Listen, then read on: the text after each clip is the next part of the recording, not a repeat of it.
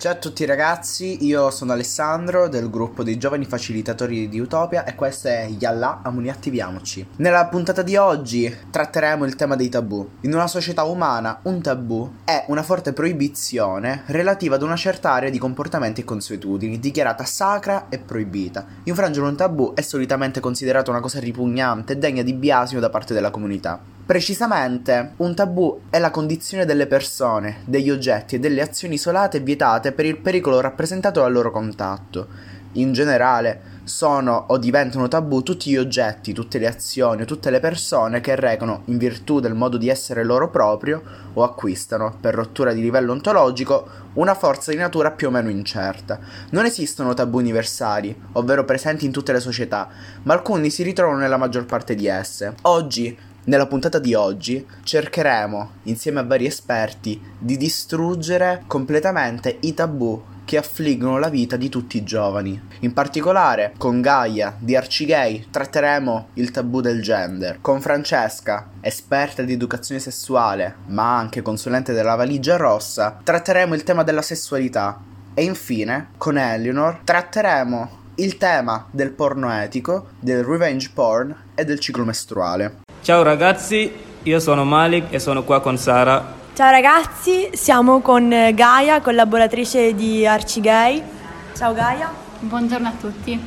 Allora, siamo qui con eh, delle domande. Ehm, la prima, ehm, ti piacerebbe un po' parlarci di cosa si intende per gender? Allora, gender è diciamo, un uso un po' improprio ehm, del termine, cioè si riferisce a quelli che sono gli studi sul genere. Gender è la traduzione letterale della parola genere dall'inglese. Ehm, nella cultura ehm, italiana questo è stato preso diciamo, in maniera politicamente eh, strumentale, è stato un po' distorto questo termine per indicare una sorta di eh, politica verso la snaturalizzazione dello sviluppo delle persone, lo sviluppo sessuale. Quello che invece gli studi di genere fanno da ormai decine di anni è quello del, dell'interrogarsi dal punto di vista psicologico, fisico, sociologico, culturale di che cosa significa eh, appartenere a un genere rispetto che a un altro eh, e come questo determina delle differenze anche nei comportamenti sociali o come la società vede la persona in base appunto all'appartenenza a un genere o un altro. Allora, eh, qual è la differenza tra gender e genere? Appunto, come dicevo, sostanzialmente gender è la traduzione letterale della parola genere. Quando ci riferiamo in particolare all'identità di genere, nello specifico, ci riferiamo a una delle componenti delle identità sessuali. L'identità sessuale può essere riconosciuta appunto eh, attraverso quattro delle sue parti, una è il sesso, una è l'identità di genere, una è l'orientamento sessuale e l'altra è il ruolo di genere. Va bene, grazie mille, sei stata chiarissima. Ehm, ci piacerebbe che ci spiegassi anche quale, so, qual è la differenza tra identità eh, sessuale, orientamento sessuale, identità di okay. genere. Entriamo un po' nello specifico esatto, dell'identità sessuale. Ok, eh, se noi andiamo ad analizzare una per una queste componenti, partendo dal sesso, eh, vedremo che il sesso è quello eh, che ci caratterizza alla nascita come eh, maschi, femmine o persone intersex. Ehm, delle persone intersex si sa pochissimo eh, perché sono persone che nascono con una conformi- conformazione genitale ambigua che quindi non è facilmente riconoscibile mh, completamente come femminile o maschile. Eh, questo crea però eh, di per sé una, eh, un'evidenza anche scientifica sulle differenti conformazioni genitali con le quali le persone possono nascere, quindi non è vero che si nasce solo maschi o solo femmine, ma ci sono tantissime variazioni anche da un punto di vista biologico nel corpo rispetto alla sessualità. Eh, dopo aver parlato del sesso, eh, possiamo, possiamo, passare all'identità di genere, che eh, riguarda appunto quell'aspetto dell'identità eh, che permette alla persona di identificarsi in un determinato genere ci sono persone che si identificano nel eh, genere di donna, persone che si identificano nel genere di uomo, persone che non si identificano in uno o nell'altro in maniera specifica, si definiscono per esempio gender fluid, ovvero vivono un'identità che eh, spazia tra il femminile e il maschile. Eh, ci sono persone che poi definiscono la propria identità eh, con, ancora con altre sfumature, quindi la cosa migliore è sempre chiedere a una persona come si identifica rispetto alla propria identità di genere. È importante riflettere su questo aspetto perché appunto non è detto che il, le caratteristiche fisiche con cui nasciamo determinano poi la nostra identità da adulti. Non è detto che se nasco con eh, i genitali femminili io mi identifichi poi come donna, perché l'identità di genere, come anche la eh, cultura queer, eh, svela nei, nei suoi studi e nelle sue riflessioni è qualcosa che matura insieme alla persona e la persona è una persona sempre situata, quindi all'interno di una cultura e all'interno di un sistema di significazioni che sono ovviamente legate alle differenze di genere. Abbiamo trattato ora il secondo punto che era l'identità di genere. Sono quattro. Sì. Okay.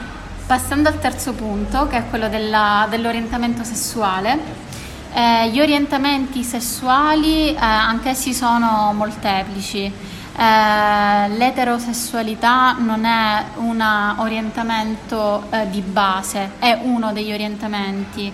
Eh, gli altri orientamenti possono essere quello omosessuale, quindi gay o lesbico, possono essere bisessuali, pansessuali, eh, poi ci sono persone che addirittura si um, mh, mm, prendono un'altra posizione rispetto a, a, questo. Ci sono persone che si definiscono asessuali, quindi persone per cui il rapporto sessuale con l'altro non è fondamentale ai fini di avere una relazione significativa. Quindi come vediamo anche mh, questo aspetto è un aspetto peculiare nella relazione con l'altro.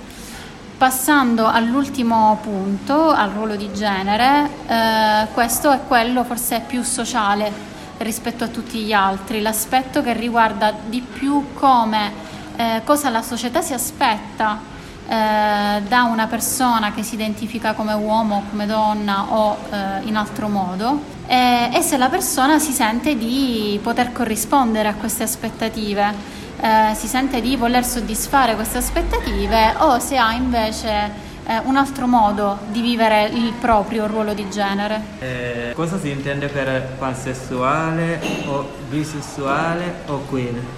Allora, sono tre termini diversi.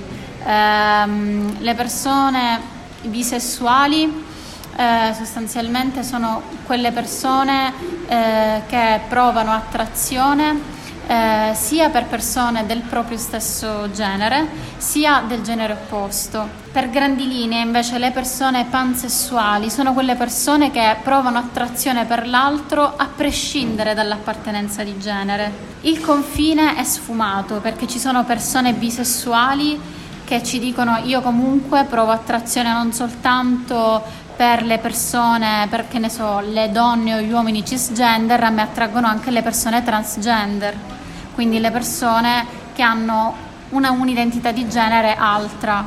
Eh, ci sono le, invece altre persone che eh, identificano con, in maniera molto più specifica per chi provano attrazione.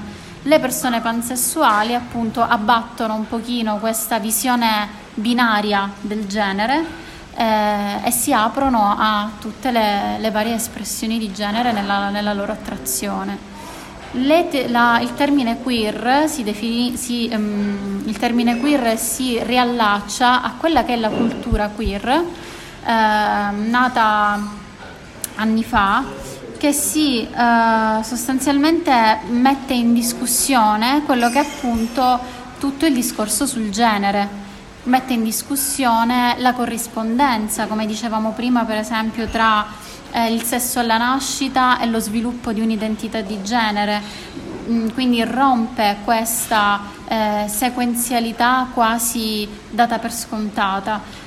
quindi dice non possiamo dare per scontato questo, non possiamo dare per scontato i ruoli di genere, come dice Simone de Boudoir, donna non si nasce, donna si diventa, quindi dobbiamo pensare alla teoria queer, alla cultura queer come un ottimo punto di vista per mettere in discussione tantissime delle eh, costruzioni sociali che abbiamo dato nella nostra cultura, nella nostra società, abbiamo dato per scontato per tantissimo tempo. Ok, va bene, è molto interessante questa, questa riflessione che hai fatto.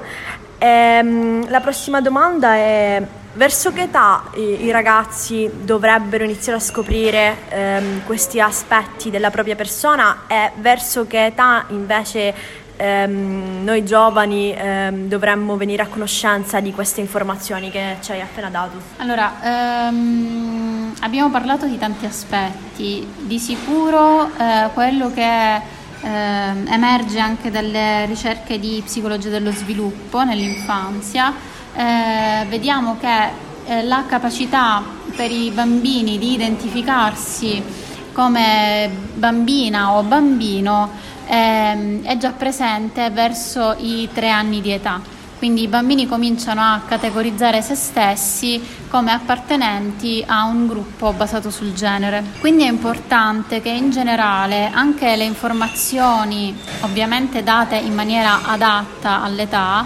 vengano fornite eh, fin dall'infanzia. Fin dall'infanzia si dovrebbe dare eh, un'idea di quanto è diversa di quante diverse eh, opportunità, opzioni ci sono nel, nel mondo, quante eh, sfumature eh, nella vita si possono poi ricoprire per capire il prima possibile quali di queste sfumature ci descrive meglio, ci fa sentire meglio con noi stessi e ci può fare stare meglio anche con gli altri.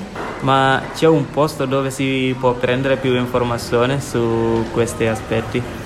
Sì, eh, ci sono dei luoghi fisici fatti da associazioni e persone che costituiscono e persone che costituiscono queste associazioni. Eh, Arcigay è sostanzialmente la, l'associazione storica in Italia per i diritti delle persone LGBT.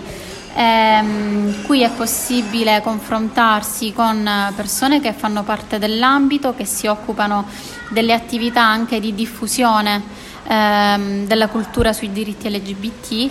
Eh, un evento per tutti che può essere diciamo, orientativo rispetto eh, a tutte queste differenze, a tutte queste sfaccettature eh, della società può essere il, il, Palermo Pride, a Palermo nello specifico, perché eh, quest'anno più che negli altri anni è emerso evidente l'impegno di, del Palermo Pride negli eventi culturali.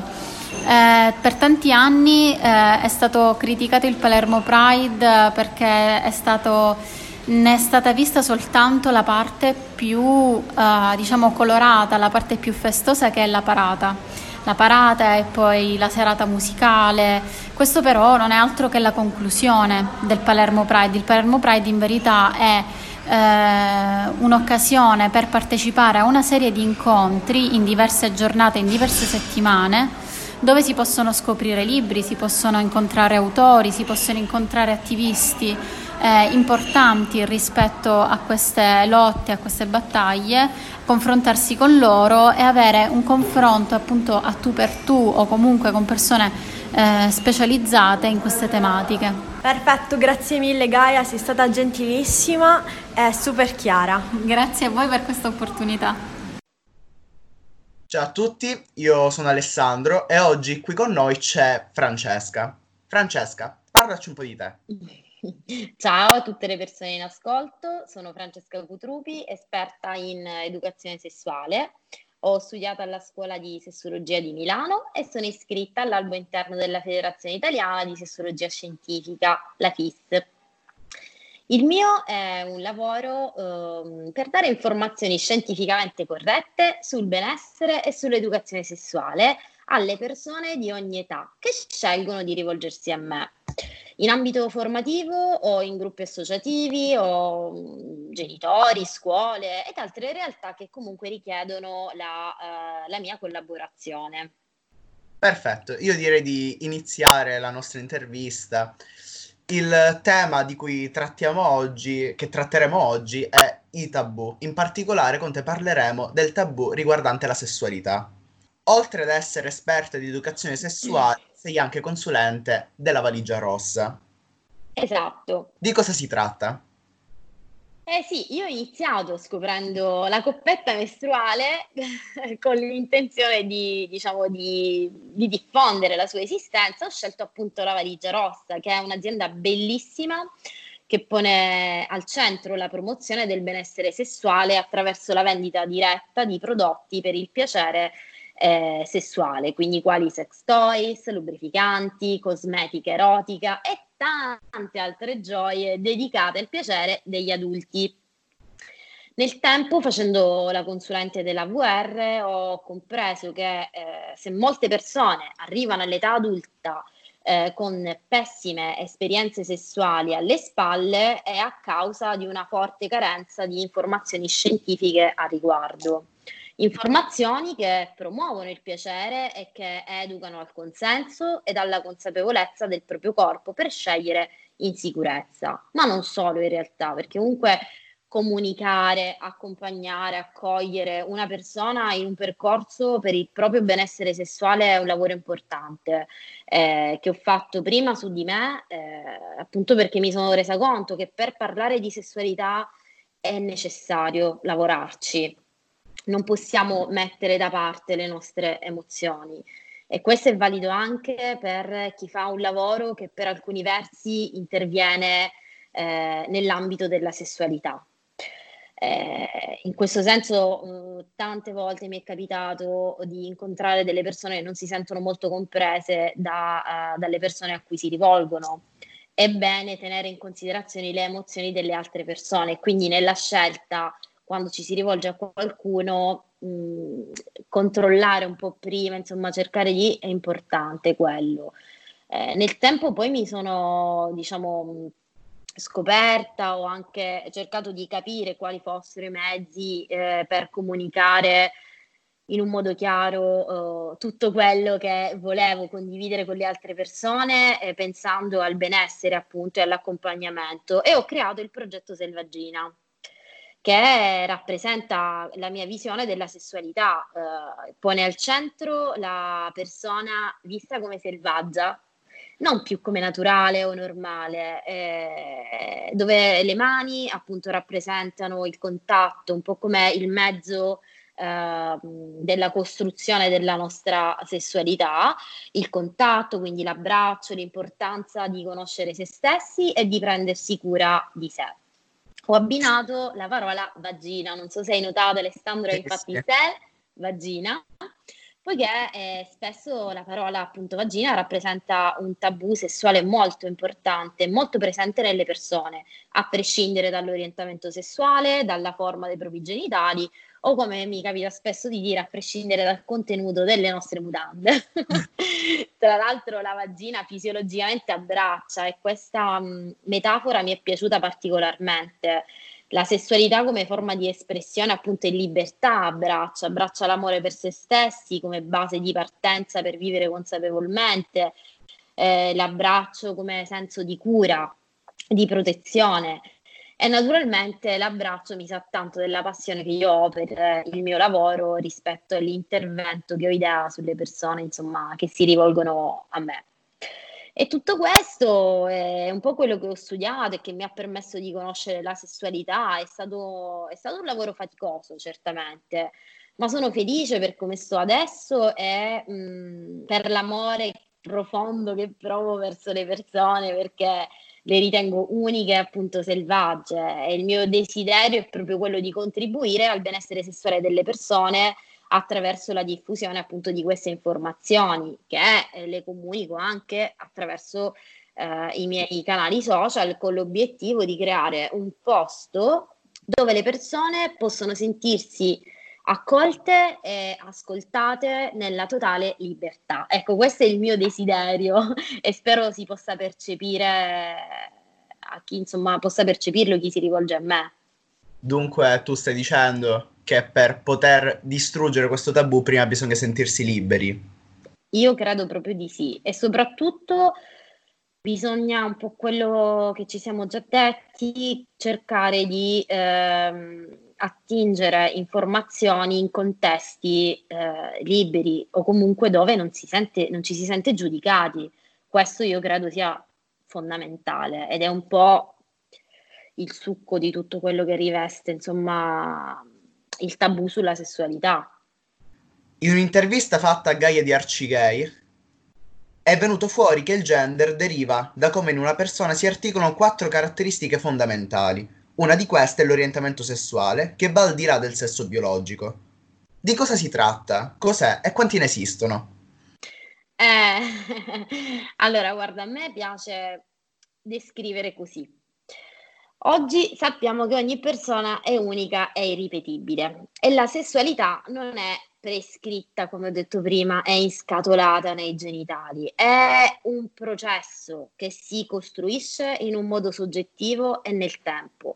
Ed è indipendente appunto dai quattro elementi, quindi dall'espressione, cioè quello che noi manifestiamo esteriormente, dall'identità, quello che noi sentiamo di essere, dall'attrazione, quindi quello che è il nostro orientamento, e non in ultimo dalla conformazione eh, dei nostri genitali, eh, che è il primo riferimento che caratterizza un modello sessuale di riferimento.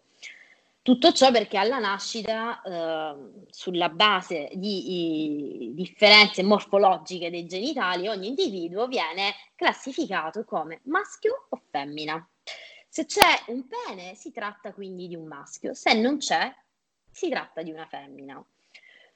Da questo punto in poi ci aspettiamo delle cose, è, è un po' chi deve fare chi e chi deve fare cosa, chi, a chi ti deve piacere e chi non ti deve piacere. Da qui veramente nascono tutta una serie di stereotipi che, eh, che, che ci condizionano fortemente, possiamo dire, la nostra libertà perché eh, ci etichettiamo automaticamente in un binarismo, eh, che è una forma di discriminazione isti- ehm, istituzionalizzata, nel senso che comunque non è un modello che ci siamo creati noi in un modo naturale, come ci viene inculcato in un certo senso, non è naturale, normale, è una forma di discriminazione che è un modello che è strutturato, che è portato avanti da qualunque cosa, ma anche nel leggere un libro ci ritroviamo un riferimento di genere, anche nel guardare la televisione e quindi viviamo da stereotipi. Da,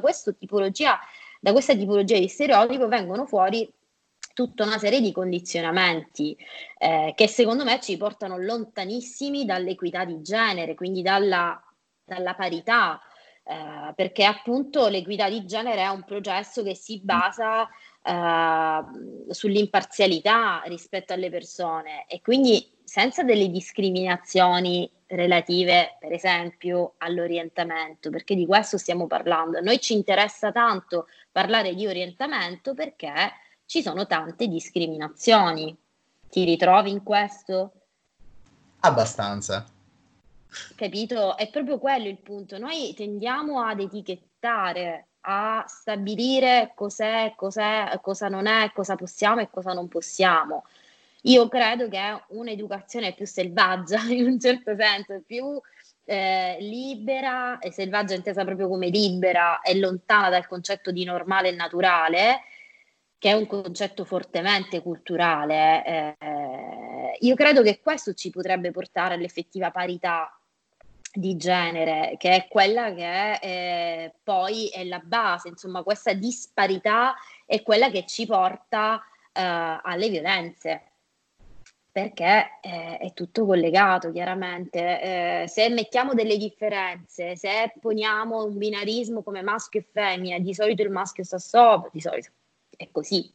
Il maschio sta sopra, la donna sta sotto, ma non solo la donna intesa come donna, intesa proprio come cultura della donna, quello che significa donna, quindi le minoranze, quindi comunque le persone anche che hanno delle inabilità, eh, tutto quello che è fuori dallo spettro della normalità, da quello che culturalmente è visto come anormale. Io credo che mh, attraverso l'educazione sessuale basata sui diritti umani e sessuali che permette agli individui di compiere scelte autonome e informate riguardo la loro salute sessuale, ma anche generale, per esempio educare già eh, i bambini da 0 a 4 anni stiamo parlando, sin da subito ad acquisire un atteggiamento eh, rispetto all'equità di genere che lì per lì dice ok, ma da 0 a 4 anni in realtà ehm, è un obiettivo che da, è alla portata di questi bimbi,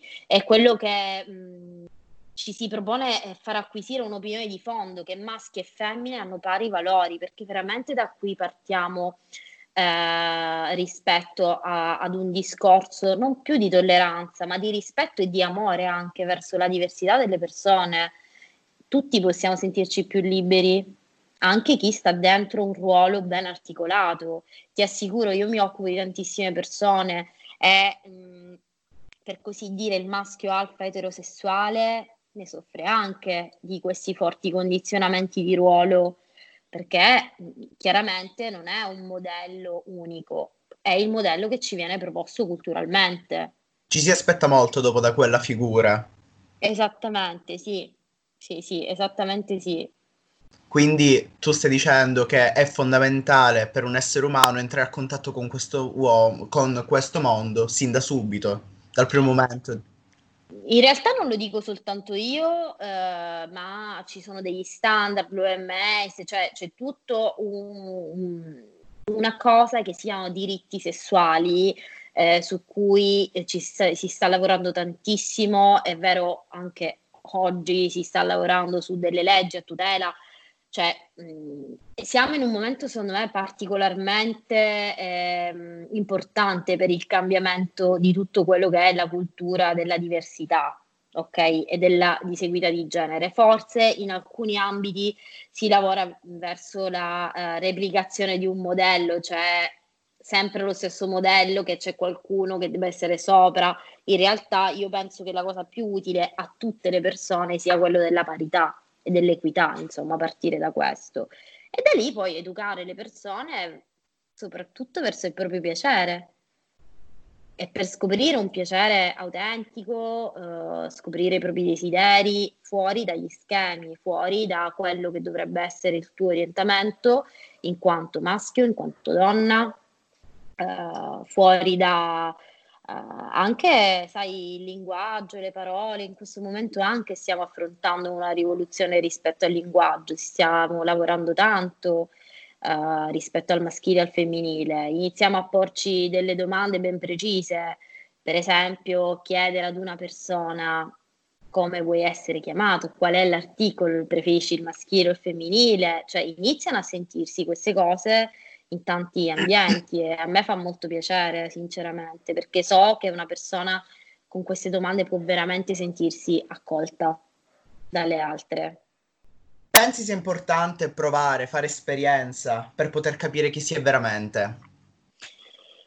È importante prendere decisioni autonome eh, e pienamente informate. Oggi le risposte formative, eh, insomma le risorse che noi abbiamo accessibili a tutte le persone, eh, fondamentalmente è la pornografia, dove abbiamo un modello ben preciso.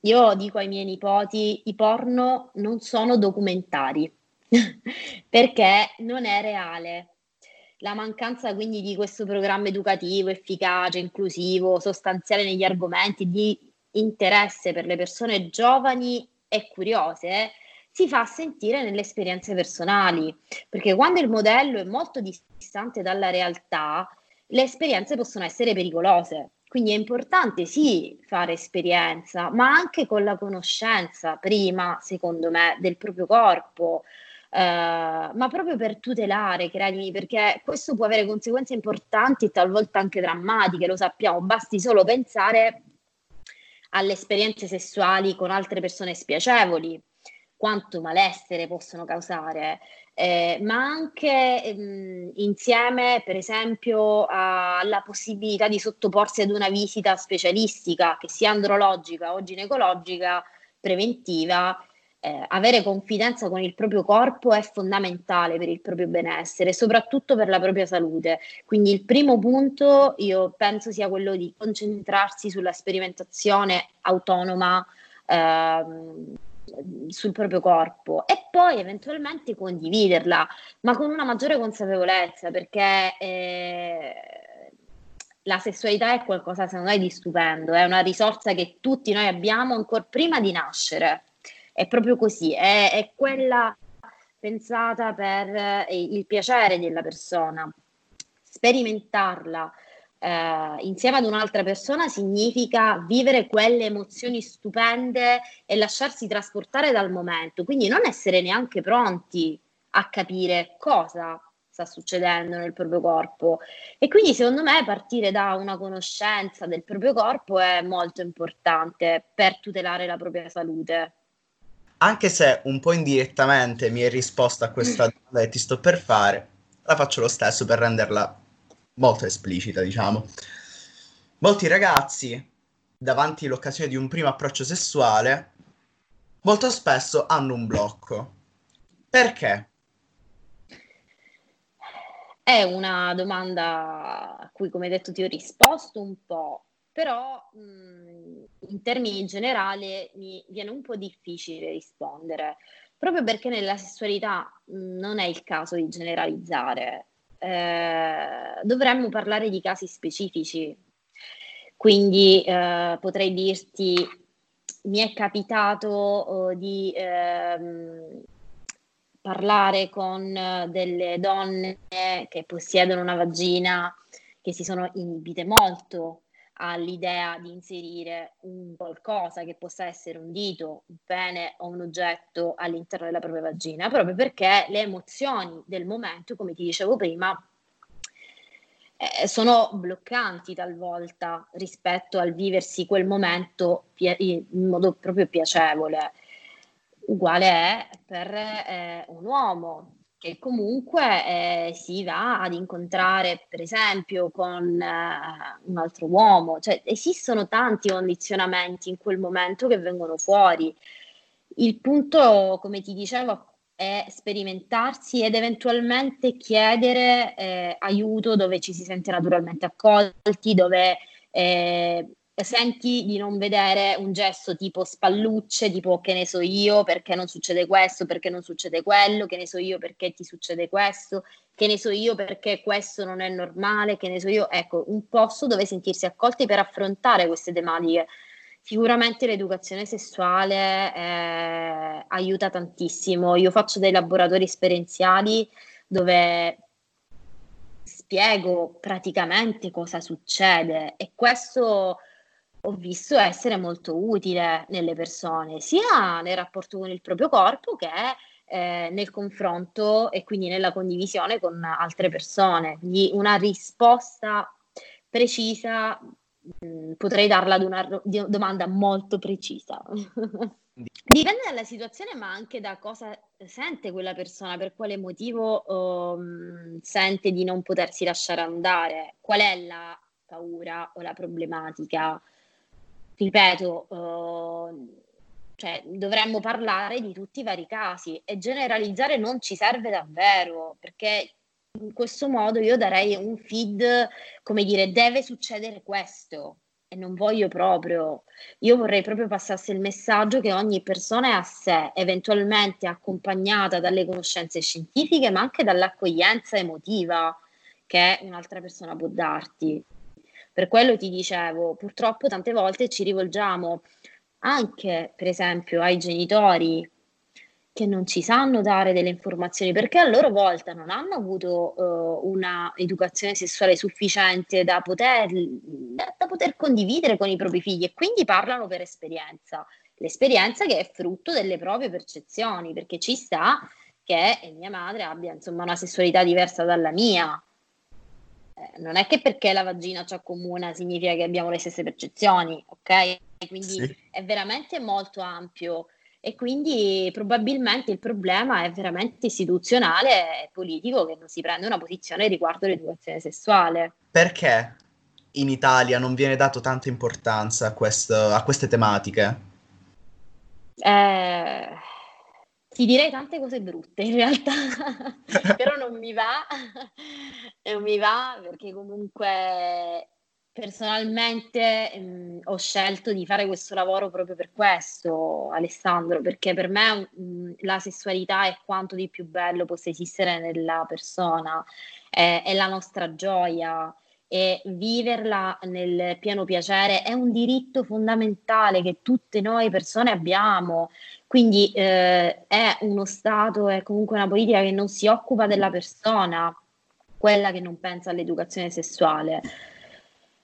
Il perché veramente io avrei solo da dire cose brutte, perché non, non vedo dei motivi validi per me. Eh, anche, ecco, vedi, c'è stato chi ha detto, ah sì, perché parlare di educazione sessuale eh, promuove una vita sessuale eh, pericolosa. È esattamente il contrario, perché se io ti offro delle informazioni scientifiche che ti tutelano assolutamente la consapevolezza di quel momento, eh, farà sì che ogni persona possa viversi anche nella giovane età dei momenti piacevoli e sicuramente autodeterminati e non passati così dalla mancanza di conoscenza del proprio corpo e quindi dalla scoperta insieme ad un'altra, presi dalla passione, perché comunque in quel momento l'eccitazione è che ti porta avanti, però quell'eccitazione se è consapevole, se è conosciuta, se è guardata prima,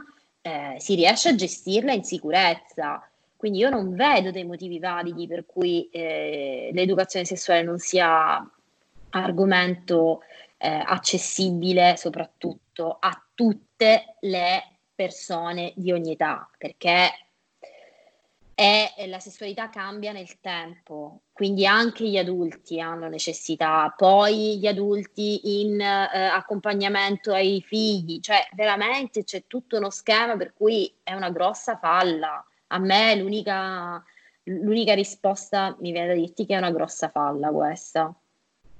Per molti genitori, appunto, come hai appena detto, il mondo della sessualità, in particolare anche quello dell'omosessualità, è un mondo, diciamo, sconosciuto. Dunque, molti ragazzi eh, spe- non sanno spesso a chi rivolgersi e quindi diciamo che iniziano a sentirsi in colpa, iniziano a sentirsi a disagio e iniziano a vivere la loro normalità, quella che per loro può essere definita normalità, nascondendosi. Cosa ti senti di dire a, questo, a questi tipi di ragazzi e ragazze? Innanzitutto, come ti ho detto prima, anche i genitori hanno delle emozioni. Noi non conosciamo la vita delle altre persone, specialmente la vita sessuale, è molto profonda e tocca corde molto profonde, quindi noi non sappiamo cosa è successo, cerchiamo di immaginarli come delle persone che fanno del loro meglio per crescere i propri figli e le proprie figlie. Eh, vorrebbero certamente vederli eh, in sicurezza, in salute e soprattutto eh, non in un ambiente pericoloso. Perché ti dico questo? Perché mi rendo conto che spesso la paura che c'è rispetto a questa possibilità è che eh, il mondo possa essere particolarmente aggressivo con una persona omosessuale, ma con una persona diversa da quello che è il binarismo in generale. Ecco, vorrei includere tutte le fasce. Eh, purtroppo è così. Eh, è vero che in questi giorni si sta proprio tanto discutendo su una legge che tuteli appunto uh, tutto ciò. I genitori fanno anche loro il loro percorso, che come ti dicevo prima non possiamo dare per scontato, perché hanno le loro emozioni, hanno vissuto le loro cose, sono cresciuti eh, negli anni in cui ehm, l'omosessualità era fortemente nascosta, ma fortemente, eh, anche criminalizzata, cioè nel senso veramente è un, un ambito talmente eh, vasto e, e neanche, non mi sento neanche di dire chiedere è più un comprendere, io credo, è un po' accompagnarsi, e, ma anche lavorare insieme su questo cambiamento, perché io, ad esempio, eh, già nei confronti dei, delle persone che si rivolgono a me, eh, mi adopero ad educarli verso eh, un mondo accogliente, verso iniziare a capire che anche una persona eterosessuale cisgender eh, ha la propria diversità, che è l'unicità che ti rende una persona a sé, cioè punto. Il mondo è fatto di persone diverse, non dobbiamo omologarci in quanto donne o in quanto uomini eterosessuali. Accogliere tutte le diversità, credimi, fa bene prima di tutto alle persone stesse, a, ad ogni persona e quindi anche un genitore pian piano deve fare un percorso. Sicuramente gli stereotipi sono tanti che ci hanno condizionato e condizionano tutt'oggi il nostro benessere, però io sono molto positiva, sarà perché faccio questo lavoro, perché comunque è una materia che maneggio tutti i giorni, che lo faccio con tanta passione, eh, proprio perché trovo che all'interno della sessualità, guarda, cioè la sessualità è argomento di tutti. È, è, è, e tocca vari, vari ambiti della nostra vita e del nostro benessere. Quindi anche i genitori, cioè anche eh, loro hanno delle loro eh, problematiche. È un po' parlare di sessualità li mette nella condizione di doverle affrontare necessariamente, capito? E non è detto che siano pronti. E tutto questo perché chiaramente sono persone, non sono supereroi. Ecco. Quindi sicuramente accoglierli io credo sia importante, eh, parlare eh, e spiegare laddove è possibile, e soprattutto cercare di, eh, anche attraverso delle letture, io a volte do, eh, attraverso delle, mm, dei film, guardare assieme dei film, questo lo trovo molto utile. Eh, comunque condividere dei momenti, ecco, se è possibile sempre. Infine, per concludere la nostra intervista, se può essere definita così, che consigli ti senti di dare ai giovani per poter sconfiggere questi tabù? Guarda, sicuramente leggere i diritti sessuali, sapere che esiste eh, e che è un nostro diritto, eh, proprio come ci spiegano tutti gli altri diritti, sapere che è un nostro pieno diritto, un pieno diritto di ogni persona, a prescindere dall'età, dall'orientamento, dal genere, e tutto quello che eh, è fuori da questo è e spero sia presto illegale. Io veramente lo spero. Eh, per quanto mi riguarda a livello personale, è, è la mia missione di vita, quella di coltivare insomma, un mondo inclusivo, ma proprio perché mi piace così vederlo eh, e sicuramente di coltivare i propri desideri e di scegliere sempre per il proprio piacere. Poi naturalmente ci sono contesti in cui è più facile, contesti in cui è più difficile, ma pian piano, un pezzetto alla volta, secondo me ce la si fa. Va bene, grazie mille per, per essere stata presente e disponibile nel fare questa intervista. Grazie, grazie mille a te Alessandro. Salve a tutti ascoltatori, sono Amel e oggi siamo con Eleonor. Ciao a tutti. Oggi tratteremo del ciclo mestruazione eh, e di argomenti che molto spesso sono considerati dei tabù. Allora, Eleonor, eh, molto spesso siamo davanti a un dissidio, non so, eh, non sappiamo se chiamarlo ciclo o mestruazione. Se lo chiamiamo ciclo veniamo visti in un modo, se lo chiamiamo mestruazione in un altro modo. E molto spesso magari ci mette anche in, uh, in imbarazzo. Io, in quanto donna, eh, quindi sottoposta dalla legge divina del ciclo mestruale, eh, molto spesso mi sento in imbarazzo se dovessi dire in pubblico che sono nella mia fase mestruale. Eh, dunque, dici un po' come dovremmo chiamarlo in realtà? Ma in realtà non lo so se io direi di chiamarlo in un certo modo, di scegliere un modo di chiamarlo. Io direi mestruazione perché per me il ciclo è, diciamo, la cosa più uh, inglobante, non so se si dice in italiano. E le mestruazioni invece sono il momento proprio del, delle mestruazioni, cioè che durano, non lo so, una settimana.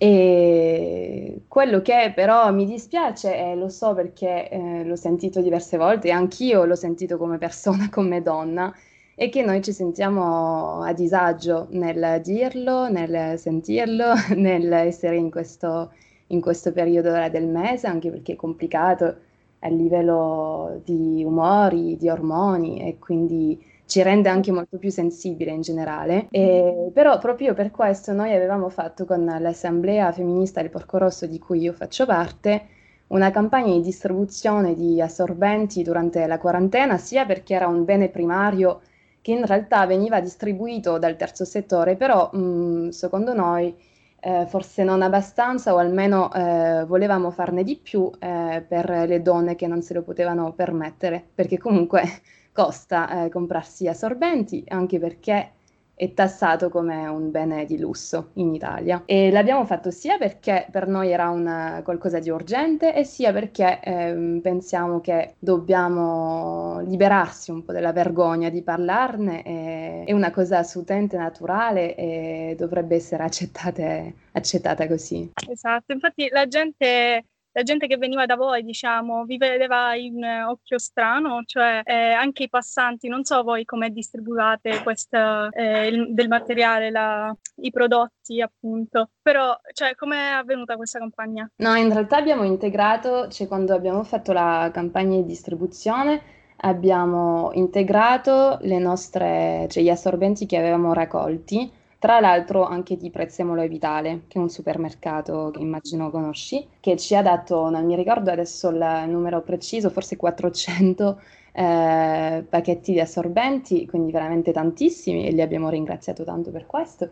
E, ehm, e, quindi noi abbiamo integrato questi assorbenti che abbiamo raccolti anche da individui che ce l'hanno date eh, a delle distribuzioni che già esistevano, che erano quelle di eh, SOS Ballarò mh, per lo più, che già faceva distribuzioni di beni primari nelle famiglie e anche a persone sole. Quindi andavano, andavano direttamente a casa delle persone, cioè non c'erano punti per strada. Quindi quando dici come ci, ha, ci, ave, ci, hanno guardato le persone, alla fine non siamo stati, diciamo così, visibili, anche perché era nel momento, alla fine, però comunque nel momento della quarantena. Niente, sarebbe stato molto interessante. Eh, hai detto che è per noi un, periodo in cui siamo più sensibili, ecco. Invece, scorgendo, diciamo, eh, guardando anche su Instagram i diversi post eh, in cui si parla della donna e della sua fase eh, mestruale, molto spesso siamo considerati come dei mostri durante la nostra fase mestruale, ovvero non discutere mai di una donna quando, quando ha appunto le mestruazioni oppure comunque veniamo viste come eh, arraggiate, detto proprio in siciliano. Sì. Eh, diciamo, da dove sono nate, non lo so, secondo te, queste leggende attorno al periodo mestruale? Non lo so da, da come sono nate, però devo dire che io non so come mm, eh, pronunciarmi su questa cosa, perché allo stesso momento sono contento se se ne parla. e anche sono contenta se le persone possono riconoscere che in, abbiamo eh, chiaramente dei momenti nei quali i nostri ormoni ci, ci, portano ad essere più sensibili, non per forza più aggressive, cioè perché questo è sempre la, eh, l'immagine o, o, l'idea che passa, ma non è vero, puoi essere anche più sensibile soltanto. E, ehm, però cioè, io vorrei che comince- eh, cominciassimo a parlarne di più eh, e a levare un po' la vergogna, però senza sempre eh, cadere nei stessi stereotipi di dire ah vabbè le donne comunque sono isteriche, soprattutto durante il, me- il mestro. E queste cose non penso che ci aiutano ad uscire un po' dai, eh, delle nostre scherme. Non so se mi esprimo bene. Eh, ma eh, secondo te, appunto, parlandone, diciamo, perché hai detto che sei felice se se ne parla, anche se in questo modo, quindi è un po' sotto cattiva luce, diciamo, questo argomento. Eh, secondo te, tra i giovani o anche nella società stessa, eh, perché è considerato un tabù e se ne stiamo uscendo da questo tabù, ecco. Se è un argomento tabù veramente. Sì, mm, io penso che sia stato un tabù per tanto, ma anche perché eh, si tratta di sangue e quindi tante persone associano il sangue al, al sporco oppure alle malattie. E devo dire che secondo me tutto quello che ci è successo durante la quarantena e durante questa pandemia che comunque sta continuando non, non ha migliorato queste cose perché siamo diventati ancora più impauriti del, del corpo altrui, eh, dei corpi che non conosciamo, quindi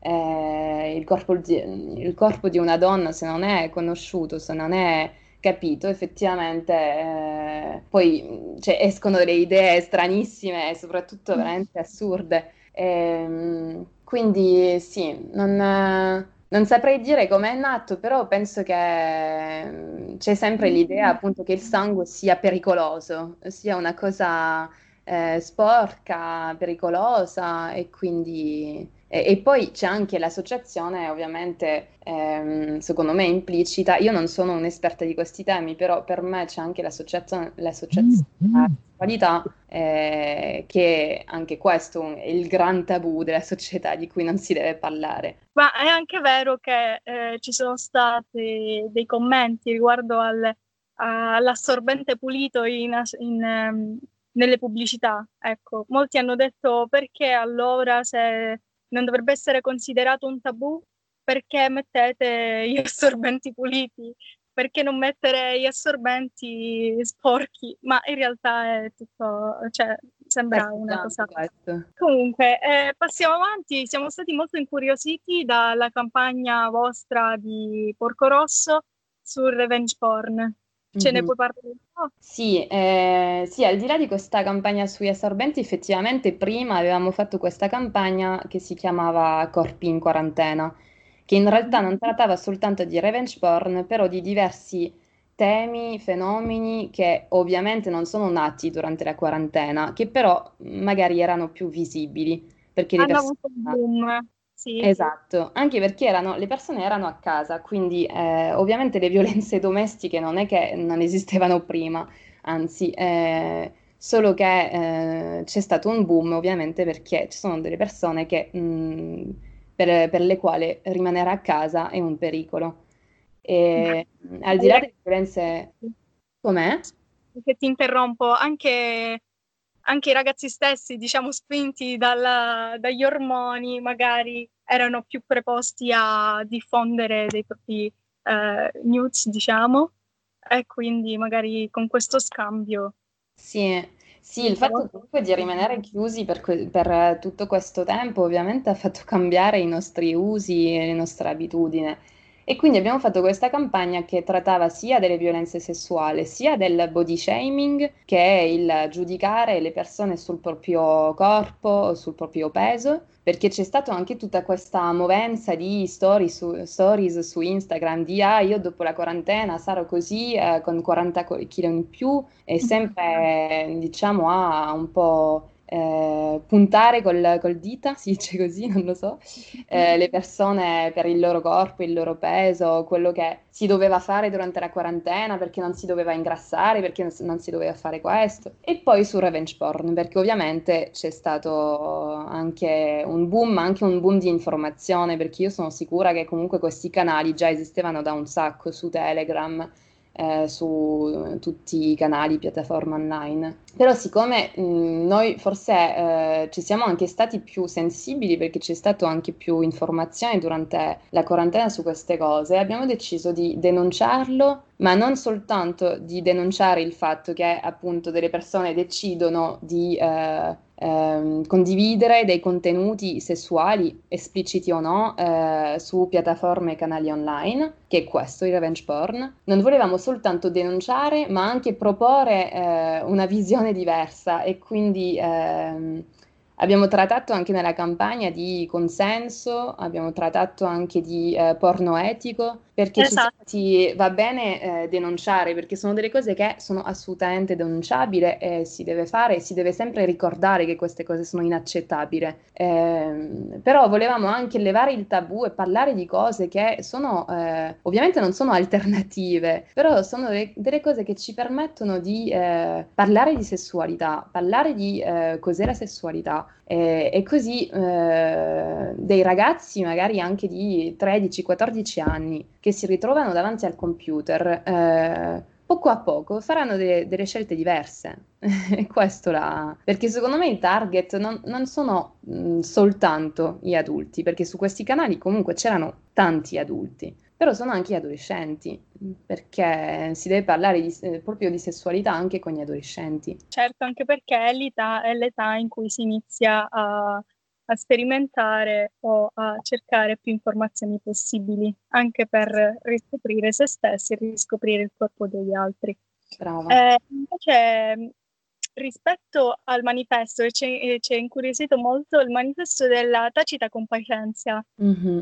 Puoi spiegare un po' ai nostri ascoltatori di cosa si tratta? Sì, ehm, in realtà eh, questa, questa, espressione della tacita compiacenza eh, io l'ho scoperta eh, quando ho ascoltato un giorno un webinar online eh, che si chiamava responsabilità eh, maschile e c'erano diversi eh, esperti maschi eh, del femminismo che lavorano proprio su queste dina- eh, dinamiche, tematiche.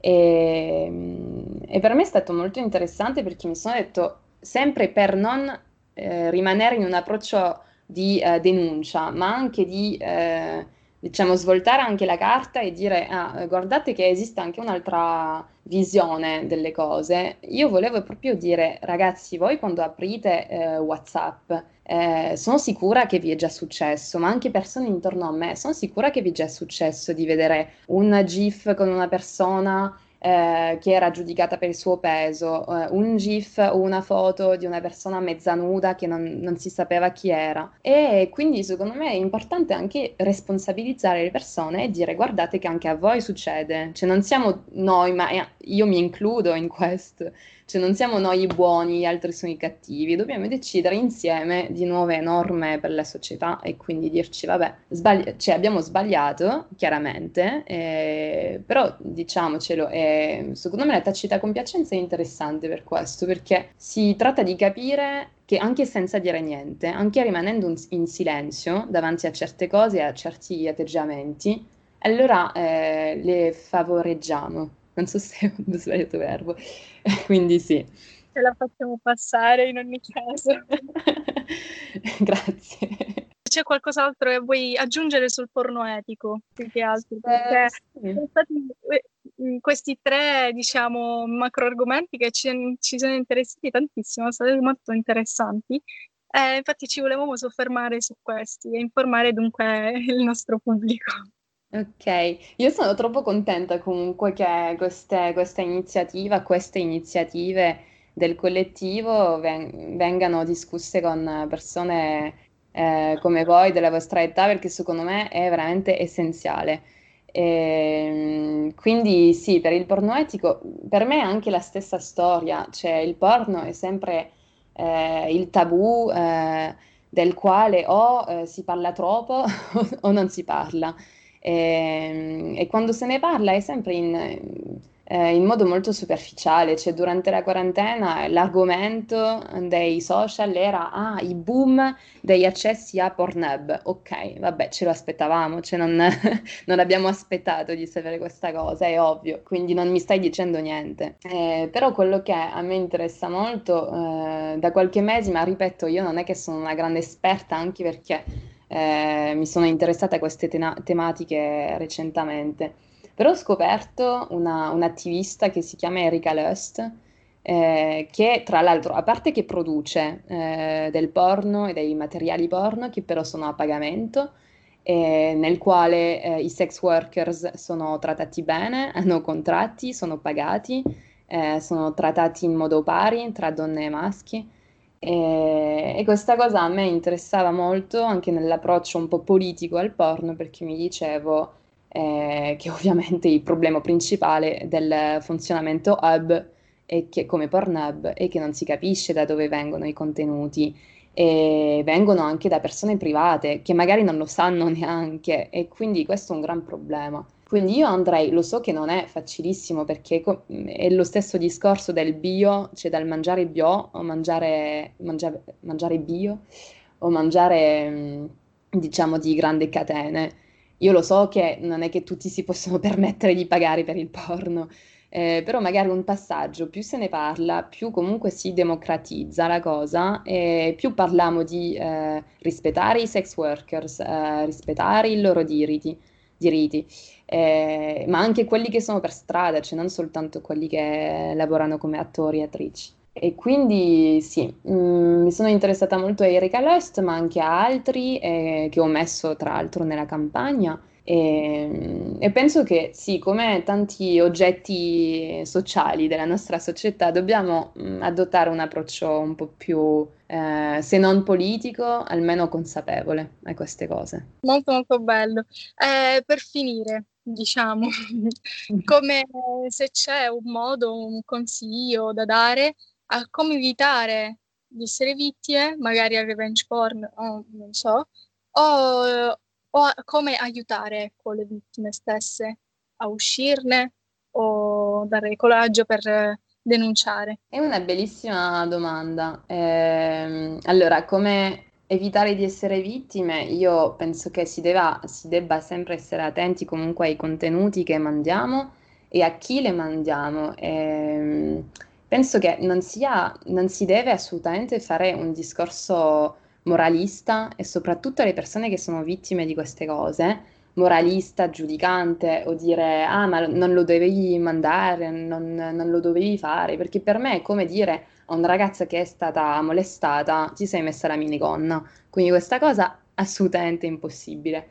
Eh, però mm, io non lo so, mm, dico sempre l'ascolto, ma anche eh, capire come si sente, come si sente esattamente la persona, eh, cosa sono i suoi sentimenti, perché è vero che in questi momenti uno si può sentire umiliato o umiliata, però non vuol dire che eh, se le, si deve sentire che se l'è meritato o che se l'è meritata perché l'ha mandato questa foto, perché... Oh, eh, esatto, cioè le persone possono mandare quello che vogliono, cioè io questo non lo vorrei mettere in dubbio, però sì, penso che si, deve, si debba avere un approccio molto mh, di ascolto, di accompagnamento, di dire sai che comunque questa cosa la puoi denunciare perché si può fare.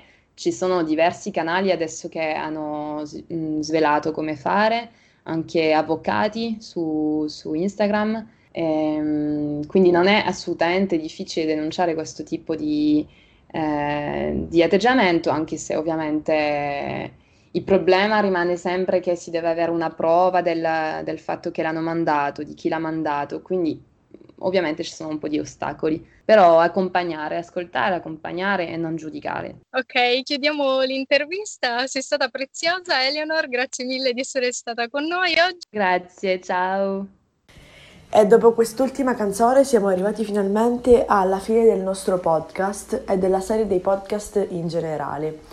Grazie per averci ascoltato, grazie a Magweb per aver reso possibile tutto ciò, grazie ai nostri ospiti che sono stati super, grazie al Garante, grazie a Unicef e grazie al progetto Utopia. Alla prossima!